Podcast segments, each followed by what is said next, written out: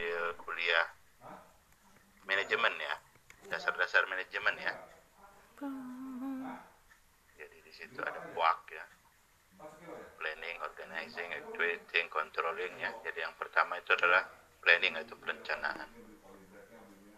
Pengertian dari perencanaan adalah tindakan pemilihan objek ya, atau kebijakan, program dan prosedur untuk mencapai tujuan atau sasaran dengan menggunakan data, fakta, asumsi, ramalan ya atau forecasting terhadap lingkungan yang mempengaruhi rencana tersebut ya. Jadi eh, itu merupakan satu perencanaan. Jadi pemilihan objek, kebijakan, program dan prosedur untuk mencapai tujuan ya. Dan ini merupakan uh, dasar dari proses manajemen dan harus dilakukan terlebih dahulu untuk setiap usaha ya. Kemudian setelah itu baru nanti fungsi-fungsi manajemen yang lain seperti uh, organizing, actuating, controlling ya. Jadi organ, uh, organisasi, kemudian uh, tindakan ya, action dan kontrol.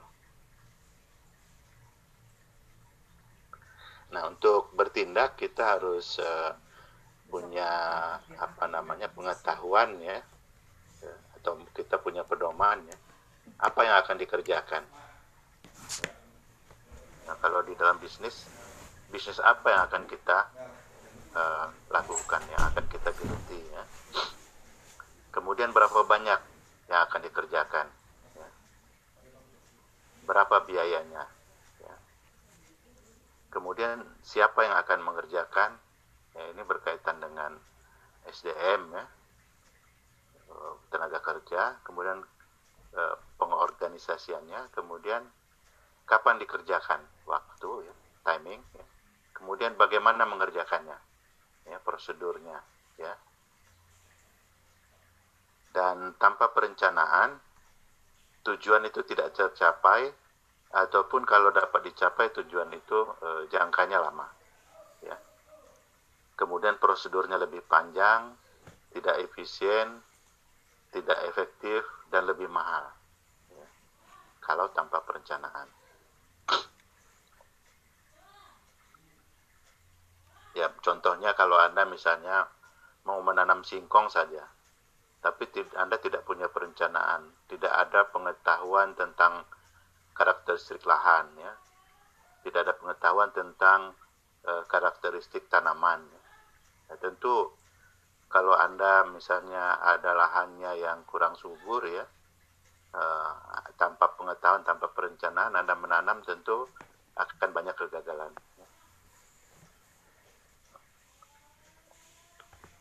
nah berdasarkan jangka waktu perencanaan itu ada perencanaan jangka panjang ya biasanya yang digolongkan jangka panjangnya lebih dari 10 tahun.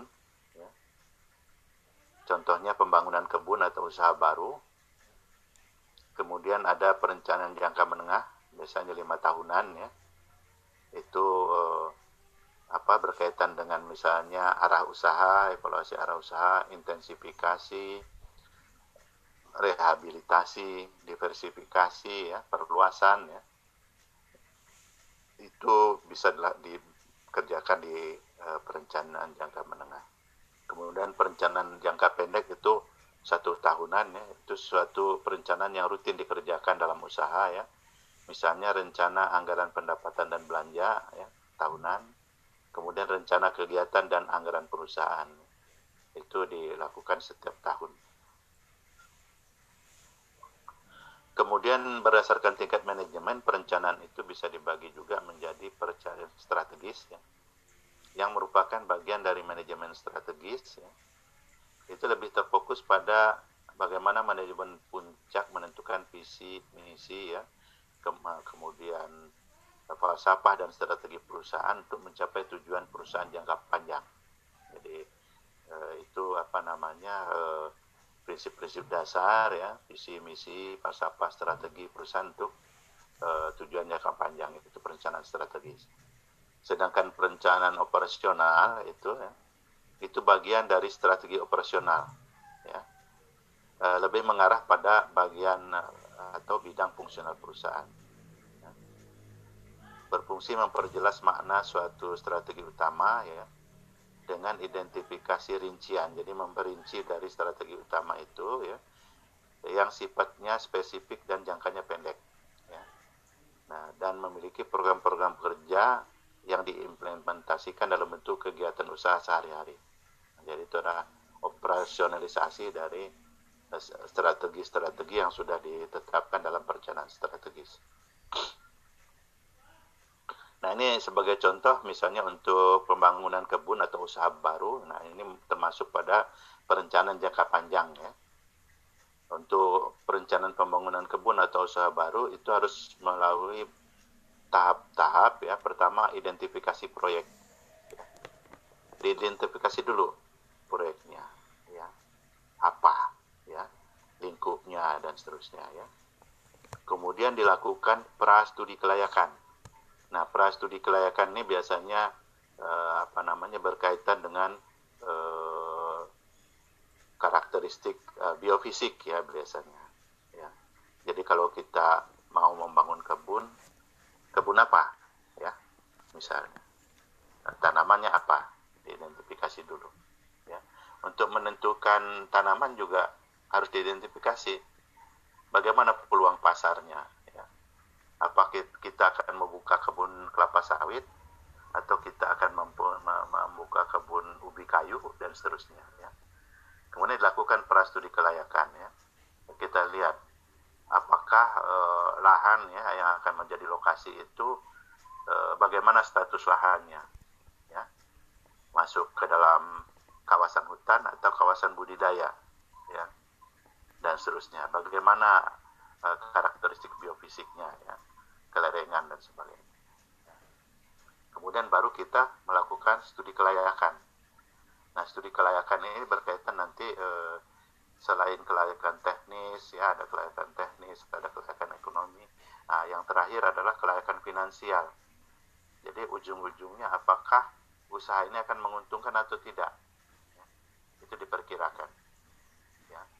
Nah, setelah diperkirakan akan menguntungkan, ya, maka disusunlah proyek pembangunannya. Ya. Akan dimulai dari mana? Ya. Mulai berapa luas? Kapan tahapannya dan seterusnya.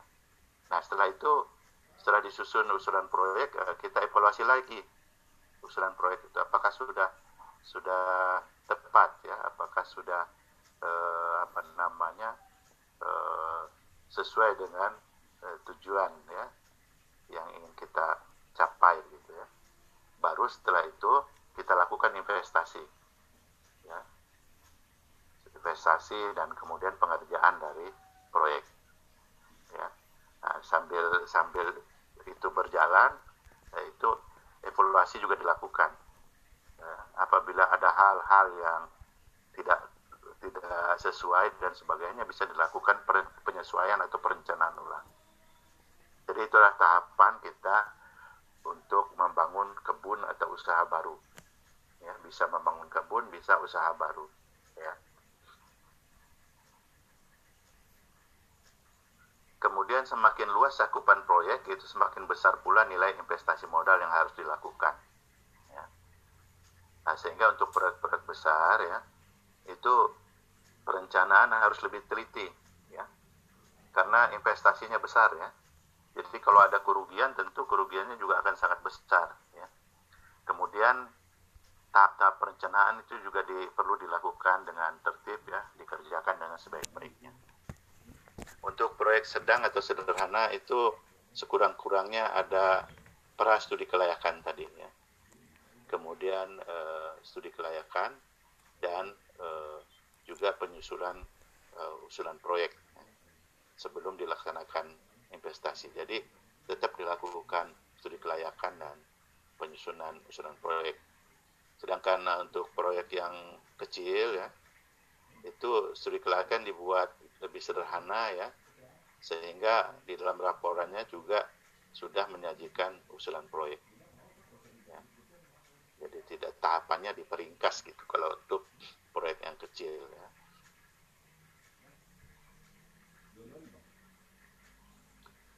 Untuk definisi proyek itu adalah kegiatan dengan batasan waktu pelaksanaan tertentu, ada titik awal, ada titik akhir, yang memerlukan korbanan besar untuk mencapai manfaat yang ditargetkan. Nah, kelayakan proyek itu dinilai atas dasar keseimbangan perbandingan antara manfaat atau benefits dengan pengorbanan atau biaya atau cost. Ya. Jadi keseimbangan antara benefit dan cost. Nah, untuk studi kelayakan ya atau feasibility study ya, itu kegiatan itu merupakan tahap awal ya dari satu perencanaan untuk investasi modal ya dalam rangka penjajakan ke tingkat kelayakannya. Jadi sebelum melakukan ano, suatu perencanaan untuk investasi modal, maka kita kaji dulu layak atau tidak investasi itu. Ya.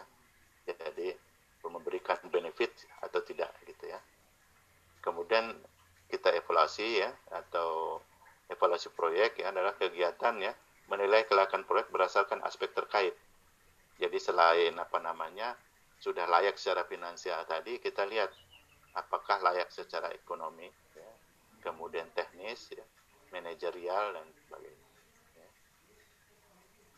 Misalnya kita mau melakukan uh, full mekanisasi, ya. tapi kelerengan apa namanya kelerengan lahannya lebih dari uh, eh, 15 persen, ya. Nah, maka tentu ini Eh, misalnya kita mau menanam uh, tanaman yang semusim ya lebih kayu katakanlah dengan full mekanisasi. Nah itu kalau kelerengan di, di atas 8% ya tentu itu tidak tidak layak secara teknis ya.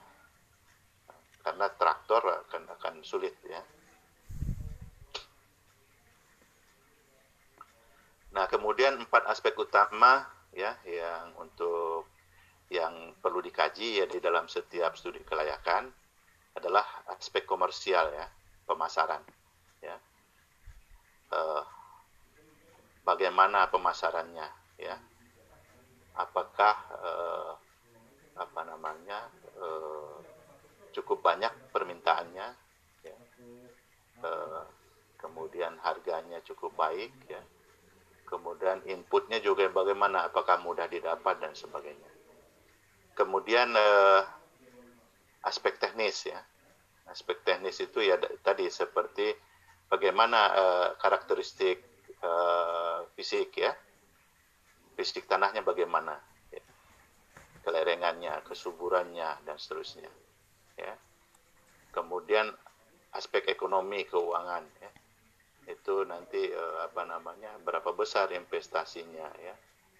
Dan seterusnya. Kemudian bagaimana apa namanya uh, katakanlah uh, tata niaga atau apa namanya supply demand dari produk yang akan kita uh, produksi itu ya. Kemudian aspek manajerial pengorganisasian ya. Kira-kira itu bagaimana apa berapa banyak tenaga kerja yang dibutuhkan ya. Berapa kalau kita menggunakan mesin ya berapa banyak mesin ya. Kemudian eh, organisasinya bagaimana ya. Kemudian aspek sosial politik budaya hukum dan hankam ya. Bagaimana di sekitar lahan itu eh, banyak tidak eh, apa namanya kampung-kampung atau masyarakat yang tinggal di sana. Bagaimana kondisi masyarakat ya tingkat pendapatan kemudian eh, mata pencarian mereka. Ya kalau kita buka usaha di sana apa kira-kira apa namanya impaknya ya? Apa yang harus dilakukan ya? Dan seterusnya. Kemudian uh, untuk aspek uh, pemasaran tentu tadi permintaan dan penawaran produk ya. Prospek harga. Ada, ada tidak pesaing produk sejenis ya? Atau substitusi kemudian pasar yang mau kita targetkan itu pasar domestik atau pasar ekspor kalau pasar ekspor, berapa harga produk impornya, dari negara mana saja, dan seterusnya. Ya. Nah, untuk aspek teknis ya, itu tadi kesesuaian lahan, ya, kesuburan fisik tanah, jenis tanah, kemudian kedalaman efektif, topografi, kemudahan diolah ya, sifat fisik ya, kemudian kemudahan konservasi dan sebagainya. Kemudian untuk kesuburan kimia ya, status unsur hara tanah, derajat kemasaman, kadar bahan organik dan sebagainya. Kemudian luas lahan. Ya. Setiap jenis tanaman tentu memerlukan uh, luas lahan yang optimal ya. ya. Itu nanti jadi jadi pertimbangan. Kemudian kesesuaian iklim. Bagaimana ketinggian tempat, suhu, curah hujan, cahaya matahari, angin dan sebagainya. Ya. Kemudian tanamannya sendiri. Ya. Varietas-varietas apa saja ya atau klon apa saja yang unggul yang bisa memberikan produksi yang tinggi. Sumber benih atau bibitnya dari mana? Jarak tanam, populasi ya, kemudian bagaimana pemeliharaan tanaman, pola tanam, ya, panen dan produksi serta pengolahan hasil. Ya. Kemudian peralatan dan mesin-mesin ya. Kita mau melakukan apa full mekanisasi, mau menggunakan traktor besar ya, atau semi apa mekanisasi medium ya menggunakan traktor tangan dan sebagainya pengolahan lahannya itu memakai traktor besar atau traktor tangan ya. Kemudian pengelolaan tanamannya bagaimana? Apakah full mekanisasi ya? Termasuk uh, pengendalian hama penyakit atau pengendalian hama penyakitnya itu manual ya. pengolahan produknya bagaimana apakah nanti produk segar atau nanti uh, produk yang uh, apa namanya Eh, di, di, dikeringkan dan seterusnya ya. Kemudian bahan ya untuk itu pupuk, pestisida, zat pengatur tubuh dan lain-lain. Kita harus tahu sumbernya dibeli di mana, nah, berapa jumlah yang dibutuhkan, harganya berapa ya. Nah kemudian tenaga kerja itu juga dari mana kita eh, tenaga kerjanya, jumlahnya berapa, kualifikasinya bagaimana, sistem rekrutmennya atau sistem perekrutannya bagaimana? Kemudian juga uh, prasarana dan sarana transportasi ya. Kita harus uh, tahu kondisi jalan ya sampai di kebun itu bagaimana. Kemudian nanti apa uh, pembuatan jalan di dalam kebun ya. Jenis angkutan yang mau digunakan apakah memakai traktor atau memakai apa uh, truk ya kemudian kemudian aksesnya bagaimana nah, sehingga nanti ini dalam kita juga harus tahu ongkos untuk mendatangkan input ya dari sumber ke kebun. Kemudian eh, nanti ongkos atau biaya transportasi dari kebun ke pelabuhan terdekat misal atau ke ke apa eh, hmm. tempat penjualan terdekat ya misalnya. Berapa biayanya? Nah, kemudian baru nanti terakhir kita lihat aspek eh, ekonomi keuangannya ya. Suatu proyek yang dijalankan harus menguntungkan ya baik secara mikro ya secara komersial ya uh, maupun secara makro sosial ya. Jadi apa uh, di sini uh, benefitnya bukan hanya secara komersial ya tetapi juga ada benefit secara sosial ya nah di sini juga perlu tentu uh, kajian uh, sosial sosialnya ya Kelayakan komersial atau keuangan dapat dilihat ya dari kepentingan dari pengusaha atau petani itu sendiri. Itu di, dikenal dengan commercial benefits. Nah, kelayakan ekonomi ya dilihat dari eh, secara luas itu eh, social economic benefits ya, ya menguntungkan secara luas untuk apa namanya eh, sosial untuk wilayah ya maupun untuk negara. Nah, jadi tolok ukur umum ya adalah benefit lebih besar daripada cost. Ya. Itu umum ya. Nah, untuk kelayakan finansial itu bisa di, diukur misalnya dari net benefit cost. Ya, net benefit cost. Jadi anta, an, perbandingan antara Eh, present value positif dan present value negatif ya. Jadi dalam hal ini present value negatif itu adalah uh, investasi ya. Investasi cost ya. Nah, sedangkan uh, present value positif itu sudah merupakan benefit. Jadi net benefit cost itu nanti membandingkan antara apa namanya apakah benefit yang didapat dari ini kan misalnya investasinya katakanlah e, 20 tahun atau 10 tahun katakan 10 tahun. Apakah benefit dari tahun kedua sampai tahun ke-10 itu ya itu lebih besar ya dibandingkan investasi yang dikeluarkan ya dibandingkan cost. Jadi ini net benefit. Net benefit itu ya. Jadi benefit uh, dari tahun kedua sampai tahun ke apa ke 10 itu ya uh, sudah dikurangi cost tentunya ya. Itu net benefit itu ya.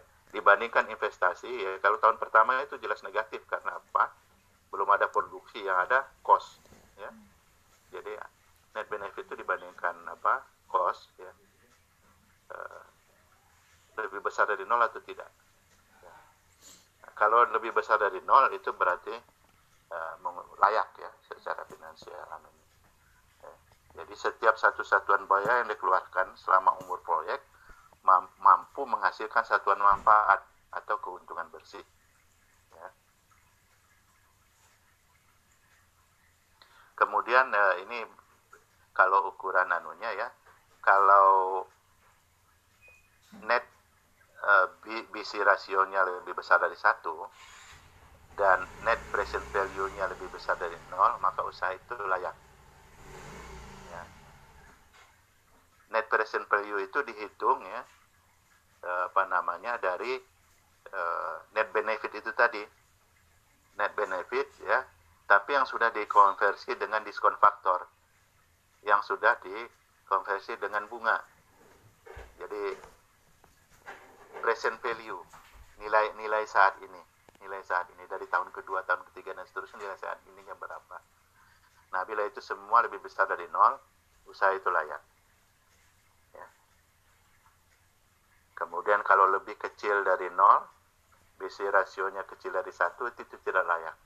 Maka investasi itu tidak perlu dilanjutkan. Kalau dia sama dengan satu BC rasio NPV sama dengan nol itu masih masuk layak tetapi uh, ya tidak meng, tidak memberikan apa uh, nilai lebih ya karena hanya sebesar opportunity cost-nya. Jadi net, net BC ratio tadi membandingkan antara net present value positif dengan net present value negatif. Ya. Net present value positif itu adalah net benefit yang positif, nilai sekarangnya. Ya. Dibandingkan dengan uh, present value negatif yang cost tadi ya biaya nilai sekarangnya. Nah, kalau lebih besar dari satu maka itu menguntungkan. Nah ini net present value atau nilai kini bersih ya. Selisih antara nilai sekarang arus manfaat ya, dengan nilai sekarang arus biaya ya. Menunjukkan manfaat bersih yang diterima dari satu usaha. Selama umur usaha tersebut ya pada tingkat diskon rate tertentu. Ya. Jadi diskon rate-nya itu misalnya eh, apa namanya bunga sekarang berapa 10% kata kita tentukan diskon rate-nya 10% ya. Nah, maka itu bisa dihitung nanti nilai bersih apa namanya harus manfaat benefitnya berapa, cost-nya berapa, kemudian uh, uh, benefit uh, dibanding cost itu uh, lebih besar satu atau tidak. Ya. Kemudian uh, net present value-nya kita lihat ya lebih besar dari nol atau tidak ya. secara keseluruhan ya itu apa namanya manfaat yang sudah apa namanya uh, yang yang yang uh, positif ya benefit tadi ya nilai sekarangnya dengan investasi itu lebih besar dari nol atau tidak? Kalau lebih besar dari nol itu usaha layak. Nah, rumus menghitungnya seperti ini ya. Net present value sama dengan net benefit ya. Nah, satu minus diskon anu diskon faktor tadi eh, tingkat suku bunga ya. Ya. Dan n itu adalah banyak tahunnya umur proyek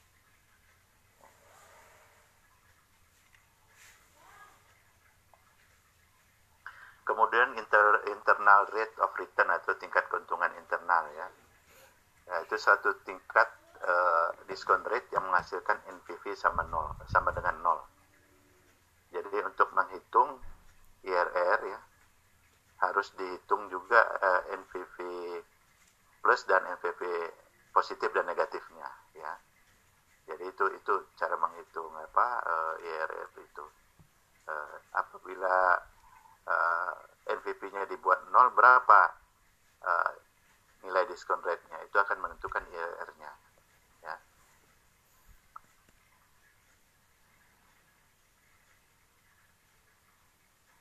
Jadi kalau apa namanya uh, diskon apa internal, internal rate of return atau tingkat keuntungan internal sama dengan bunga ya maka NPV nol ya apabila uh, IRR-nya lebih besar dari bunga, maka apa namanya NPV itu lebih besar dari nol, ya, sehingga layak. Ya. Jadi IRR itu harus lebih besar dari tingkat suku bunga yang ada. Ya. Nah itu menghitungnya membandingkan antara apa namanya eh, NPV positif dengan NPV negatif atau dibuat eh, NPV sama dengan nol maka uh, eh, IRR-nya akan sama dengan tingkat suku bunga. Kemudian payback period ya. Payback period itu adalah jangka waktu diperlukan untuk mengembalikan seluruh biaya dan beban bunganya yang telah dikeluarkan untuk investasi suatu proyek. Ya. Jadi payback period itu adalah nilai apa namanya uh, investasi ya dibagi kas masuk bersih ya. Kas masuk bersih ya. Atau uh, katakanlah eh, rata-rata dari net benefit yang positif ya. Nilai investasi dibagi nilai uh, kas masuk bersih atau nilai rata-rata dari uh, net benefit yang positif atau keuntungan yang positif itu dikali satu tahun. Nah itu akan akan akan hasilnya ya berapa tahun nanti anunya uh, payback periodnya kembali modalnya ya kemudian uh, apa namanya analisis biaya manfaat itu bisa dilakukan atas dasar arus pendapatan atau penerimaan ya cash inflow. Nah cash inflow ini nanti akan apa namanya cash outflow arus biaya itu nanti uh, itu yang akan menentukan nanti net benefit ya. Arus pendapatan itu ya merupakan uh, revenue ya, ya yang uh, nilai dari produk nilai kali dikali hari harga jual itu adalah penerimaan. Ya. Uh, sedangkan volume produk itu dipengaruhi oleh teknis produksi, sedangkan harga itu dipengaruhi oleh faktor-faktor perdagangan, ekonomi dan nilai uang. Jadi itu kemudian untuk biaya ya itu kita harus menghitung investasi, kemudian juga eksploitasi atau operasional. Jadi biaya itu ada biaya investasi, ada biaya operasional. Ya. Nah, kemudian satuan biaya ini sangat dipengaruhi oleh faktor-faktor teknis, ya satuan-satuan input, faktor perdagangan, eh, perkembangan ekonomi serta nilai uang. Ya. Karena satuan-satuan input itu bisa bisa berubah harganya dan ini akan mempengaruhi apa namanya satuan biaya. Ya. Kemudian juga yang ketiga yang harus diperhitungkan adalah bunga modal jadi tingkat bunga bank ya karena kan uh, harus dihitung itu nah, investasinya nanti itu uh, akan akan uh, ada apa namanya bunga modal atau bunga bank ya. Nah kemudian biaya investasi adalah biaya yang dipakai untuk uh, membiayai pendirian satu perusahaan ya. Bisa juga untuk memperluas volume ya, mengganti peralatan ya tergantung nanti level dari apa namanya uh, kita menghitung apa benefit atau keuntungan dari investasi itu bisa suatu usaha yang baru dimulai kita investasi atau usaha yang sudah berjalan kita melakukan perluasan itu juga bisa ada satu investasi Sedangkan biaya operasional atau modal kerja adalah biaya yang dipakai untuk membiayai semua pengeluaran yang menyebabkan perusahaan aktif beroperasi. Ya, terdiri atas biaya rutin untuk menghasilkan produk. Ya. Biaya operasional itu ada dua ya, yaitu biaya variabel ya, yaitu biaya yang jumlahnya dapat berubah dipengaruhi oleh output, yaitu misalnya sarana produksi semakin banyak ke apa namanya tanaman yang ditanam ya maka pupuk dan pestisida juga semakin banyak diperlukan. Sedangkan biaya tetap ya, yaitu biaya yang jumlahnya tidak dipengaruhi oleh jumlah output yang dihasilkan, itu misalnya sewa lahan, tenaga kerja, pemeliharaan, listrik dan sebagainya. Jadi walaupun apa namanya uh, jumlah outputnya bisa saja meningkat, tetapi biaya-biaya uh, tetap itu tidak akan uh, bertambah. Nah, ini bahan diskusi ya. Ini berkaitan dengan apa apa yang sudah juga diterima di kuliah-kuliah yang lalu ya. Jadi yang pertama dalam menjalankan usaha agribisnis baik yang on-farm maupun off-farm, seorang manajer perlu menerapkan manajemen berupa perpaduan antara unsur ilmu dan unsur seni. Jadi Anda harus uh, memberikan uh, penjelasan ya dan contoh ya pada kasus-kasus apa manajemen sebagai ilmu dan manajemen sebagai seni. Kemudian yang kedua jelaskan bagaimana konsep piro ya diterapkan pada aktivitas uh, manajemen produksi tanaman.